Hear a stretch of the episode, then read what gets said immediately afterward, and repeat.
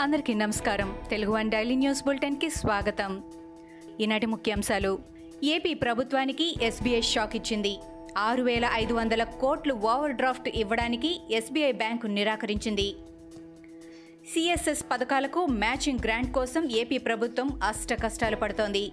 AP ఆర్థిక పరిస్థితి రోజురోజుకి దిగజారుతున్న సమయంలో ఎస్బీఐ ఇలాంటి నిర్ణయం తీసుకోవడంతో ప్రభుత్వం ఆందోళనలో పడింది. పవన్ కళ్యాణ్ జీవితంలో సీఎం జగన్ను ఓడించలేరని మంత్రి కొడాలి నాని అన్నారు. జగన్ను పవన్ మాజీ ముఖ్యమంత్రిని చేస్తే రాజకీయాల నుంచి తప్పుకుంటానని సవాల్ విసిరారు. పీకే ముందు ఎమ్మెల్యేగా గెలుస్తాడో లేదో చూసుకోవాలని నాని ఎద్దేవా చేశారు.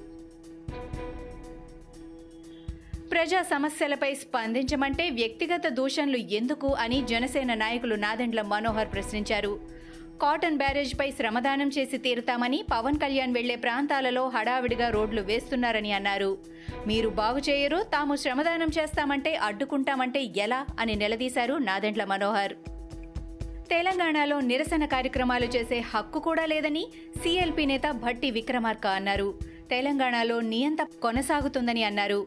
విద్య ఉద్యోగ రంగాలలో ప్రభుత్వం నిర్లక్ష్యంగా వ్యవహరిస్తోందని మండిపడ్డారు. అక్టోబర్ రెండు నుంచి డిసెంబర్ తొమ్మిది వరకు కాంగ్రెస్ తరపున నిరుద్యోగుల కోసం పోరాటం చేస్తామని అన్నారు.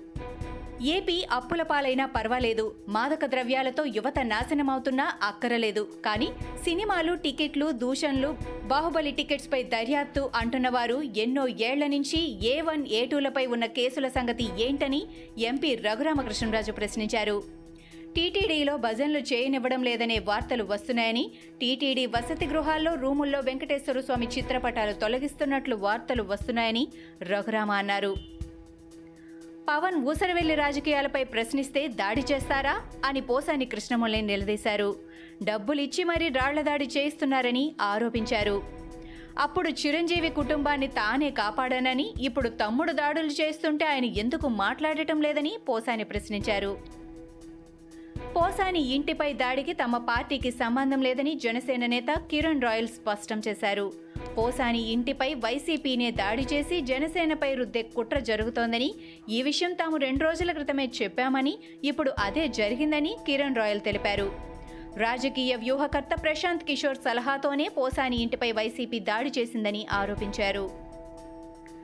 పరకాల ఎన్నికల కేసులో విచారణలో భాగంగా వైఎస్ విజయలక్ష్మి షర్మిలలు నాంపల్లి కోర్టుకు హాజరయ్యారు. రెండు వేల పన్నెండులో పరకాల ఉప ఎన్నిక సందర్భంగా అనుమతి లేకుండా ప్రచారం నిర్వహించారని కోడ్ ఉల్లంఘించినందుకు గాను పరకాల పోలీస్ స్టేషన్లో విజయలక్ష్మి షర్మిల కొండ సురేఖ దంపతులపై కేసులు నమోదయ్యాయి. ఆ కేసు విచారణలో భాగంగా విజయలక్ష్మి షర్మిల కోర్టుకు హాజరయ్యారు. కాంగ్రెస్లో తనకు ఎదురైన అవమానాలు చాలని ఇక ఆ పార్టీలో కొనసాగే పరిస్థితి లేదన్నారు పంజాబ్ మాజీ సీఎం అమరీందర్.